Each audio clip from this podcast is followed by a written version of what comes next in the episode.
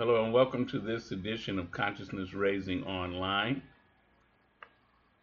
Today I'm going to deal with a subject that uh, is actually 56 years old. And I'm doing it because it's just as relevant today as it was 56 years ago. And that's the Black Panther Party for Self Defense 10 point platform and program. What's the what what reality is is that there are a lot of people who think they know about the Black Panther Party who don't know anything about the 10 point platform and program. In other words, they said what we want and what we believe. So I want to go, walk through that very quickly so that you will know what the 10 point platform and program was and is, and you can you can uh, uh, uh, judge it whether or not even even though it's 56 years ago, whether or not it's still valid today. Okay, because I believe it is. Um, the Black Panther Party for Self Defense. That was the name of the party. Okay? And they put out a 10 point platform and program. Now, understand this was 20, this was 56 years ago. They used the word platform. Nowadays, we hear that word all the time. But uh, back then, that was strong for a black uh, political party, homegrown, grassroots. Okay? So they said what, what we want and what we believe. Number one, we want freedom. We want freedom. We want power to determine the destiny of our black community. Now, why this is important is this. We got a certain amount of freedom but we got no power. We got no power. And think about it freedom without power is, is, is, is, is useless. Okay? That was what we want. What we believe, we believe that black people will not be free until we are able to determine our destiny. That's power. Number two, we want full employment for our people. Mm. We believe that the federal government is responsible and obligated to give every man employment or guaranteed income. Isn't that interesting? They used the term guaranteed income 56 years ago. And now that's something that's debated quite a bit. We believe that if the white American businessmen will not give full employment, then the means of production should be taken from the businessmen and placed in the community so that the people of the community can organize and employ all its people and give a high standard of living. Think about that. They are arguing right now in the Congress of the United States about whether or not to raise the federal minimum wage. Right now, it sits at $7.25 an hour, and it hasn't been raised in over 10 years. First of all, $7.25 is outrageous. It's outrageous. Um, I mean, stop and think about it. Could you live on $7.25 an hour? Um, I mean, and, and that's before taxes are taken out.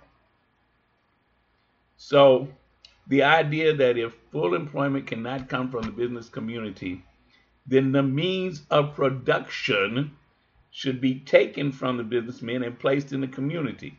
Why that's important is that we are now understanding that in many black communities around the country, production, meaning the factories and the places that make stuff, were taken out of our communities. Uh, there was a disinvestment or de-investment, which meant that the, the black people that were left in those communities had no way to produce anything on their own and to employ even our own children.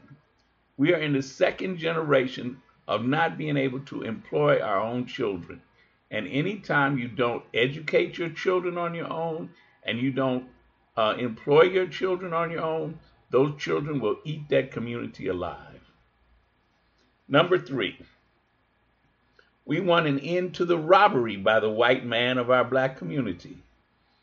We believe that this racist government has robbed us, and now we are demanding the overdue debt of 40 acres and two mules. 40 acres and two mules was promised 100 years ago as restitution for slave labor and mass murder of black people. We will accept the payment as currency, which will be distributed to our many communities. The Germans are now aiding the Jews in Israel for the genocide of the Jewish people. The Germans murdered six million Jews. The American racist has taken part in the slaughter of over 20 million black people. Therefore, we feel that this is a modest demand that we make. 56 years ago. They were talking about reparations.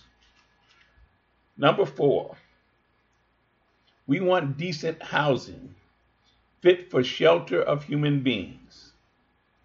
And this is deep that 56 years later, our housing is worse. We have so many homeless people.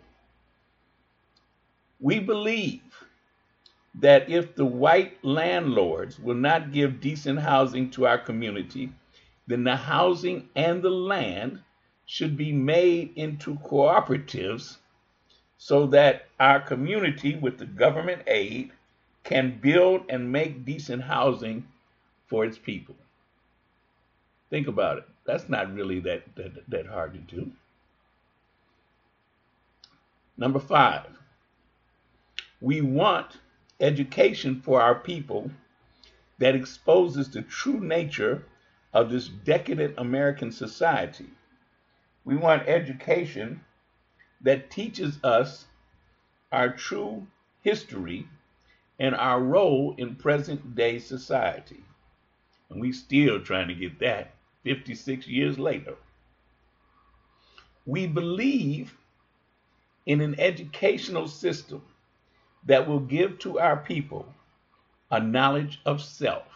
Sound like uh, certain uh,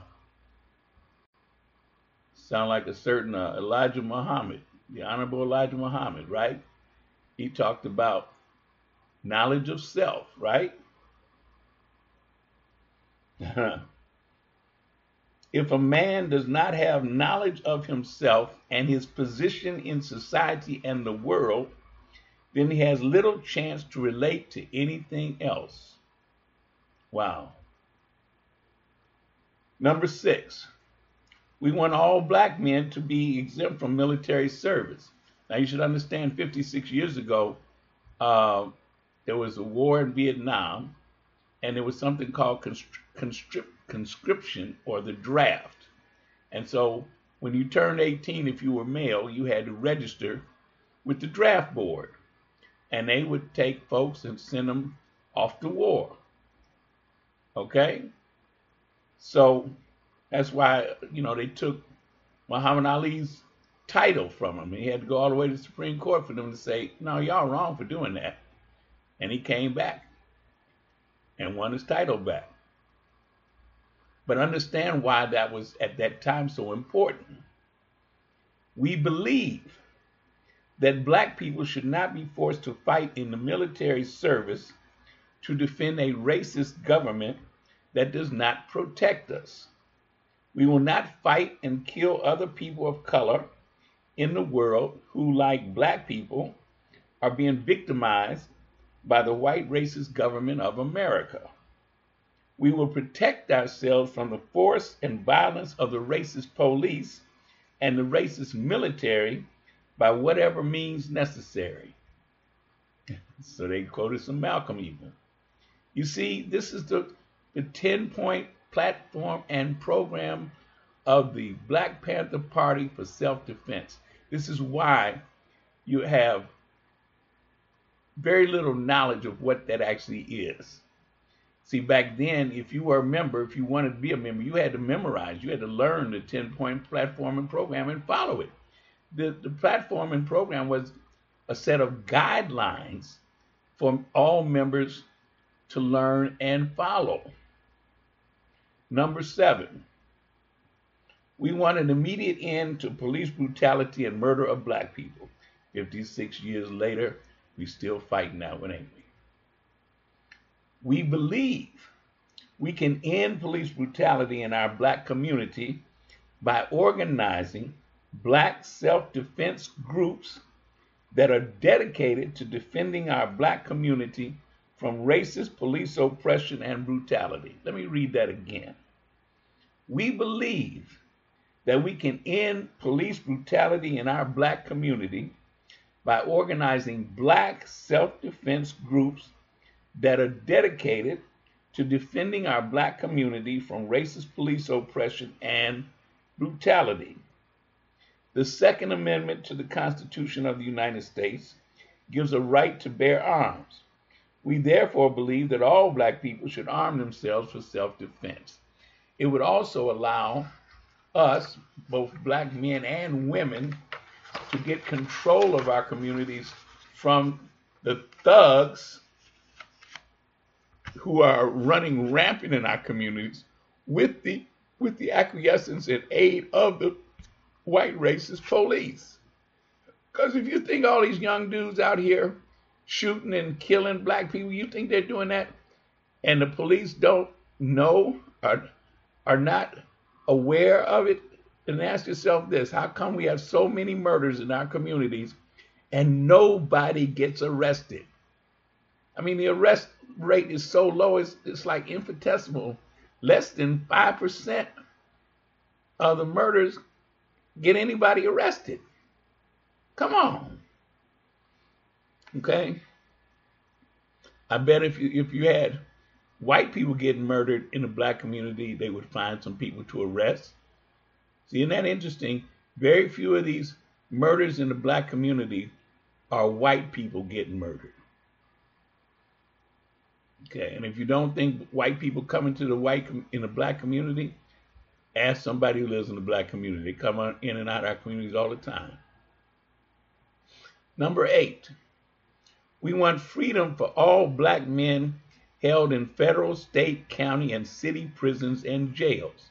Now, that might seem kind of radical, but 56 years ago, we believe that all black people should be released from the many jails and prisons because they have not received a fair and impartial trial. And that's still true. Number nine, and I'll go back to this just for a minute. Um, virtually every single week in the United States of America, somewhere, at least one person, usually and almost always black, is getting released from prison because they were convicted uh, unjustly or they're innocent and they're, they're, they're, they're, they've been proven innocent.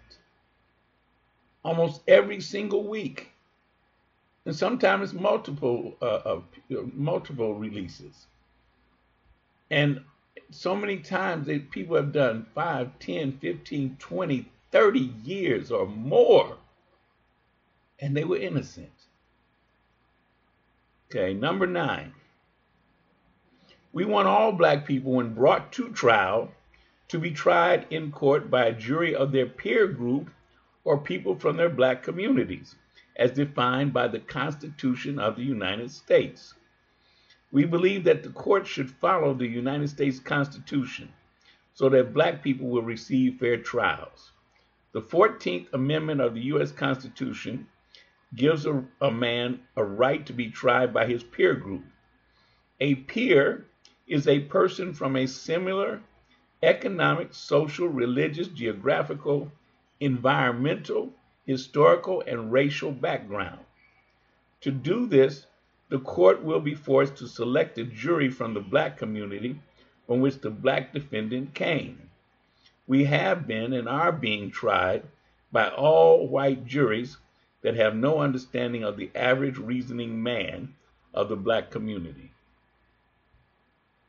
And even all the way up to the Supreme Court, we have had times when the courts have said, um, we don't have to do that. In fact, they fight very much to have as white a jury as possible when it comes to black people. And trust me, they fight it like crazy if something happens in a particular situation where you got a mostly black jury uh, trying a white person. I forget which guy it was. Uh, one of one of uh, Trump's people was on trial in Washington D.C. and he had it, it turned out there was a mostly black jury. This dude went ballistic, and his lawyers were right there with him saying he can't get a fair trial. This jury is too black. Oh no, they were saying he, he needs a jury of his peers. So all of a sudden, black people weren't his peers, and, and of course they found his ass guilty as hell. anyway, but just to show you how, how nasty it gets, there have been black judges who have been overruled when they ruled as the law said. If it if it went against a white person, all of a sudden they they overrule uh, the, the, appeals courts of white judges will overrule a black judge, say you don't get to you don't get to do this. And why that's real important, I go back to the police. You know, there's a there's a you know the police departments all over the country shoot and kill unarmed black people but I don't know of any cases where black police shoot and kill unarmed white people. Find it for me. Everywhere. I mean, there was one case in, was it, Minnesota, where a Somalian, a black police from the Somali community, I believe, who shot and killed a white woman uh, who accidentally he shot and killed her. He and his white partner were called to a, a scene of a suspicious person. And when they drove down this alley, uh, apparently the white woman came out to come to the police car to give them instructions on where to look or who they were looking for. And the black Somali policeman shot across his partner through the window and killed this white woman. Well, you know, you didn't hear nothing from the NRA or none of the police unions or nobody defending that that black man for killing that white woman. They hurried up and had his trial and hurried up and gave him his time. You know. And what was so cold, he was so happy to become a policeman to represent his community. He was held in such high esteem by the Somalian community and all of that. Okay, anyway, last one, number 10. We want land, bread, housing, education, clothing, justice, and peace.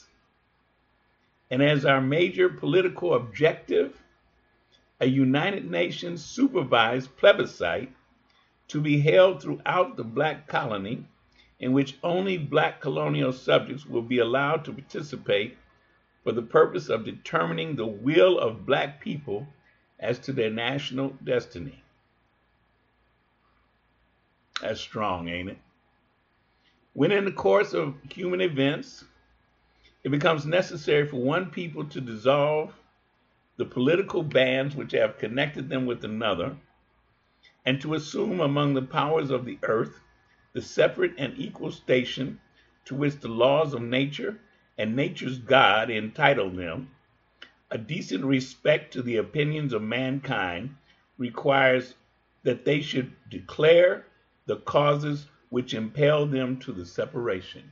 In other words, if you get mistreated long enough, you have the right to tear something up.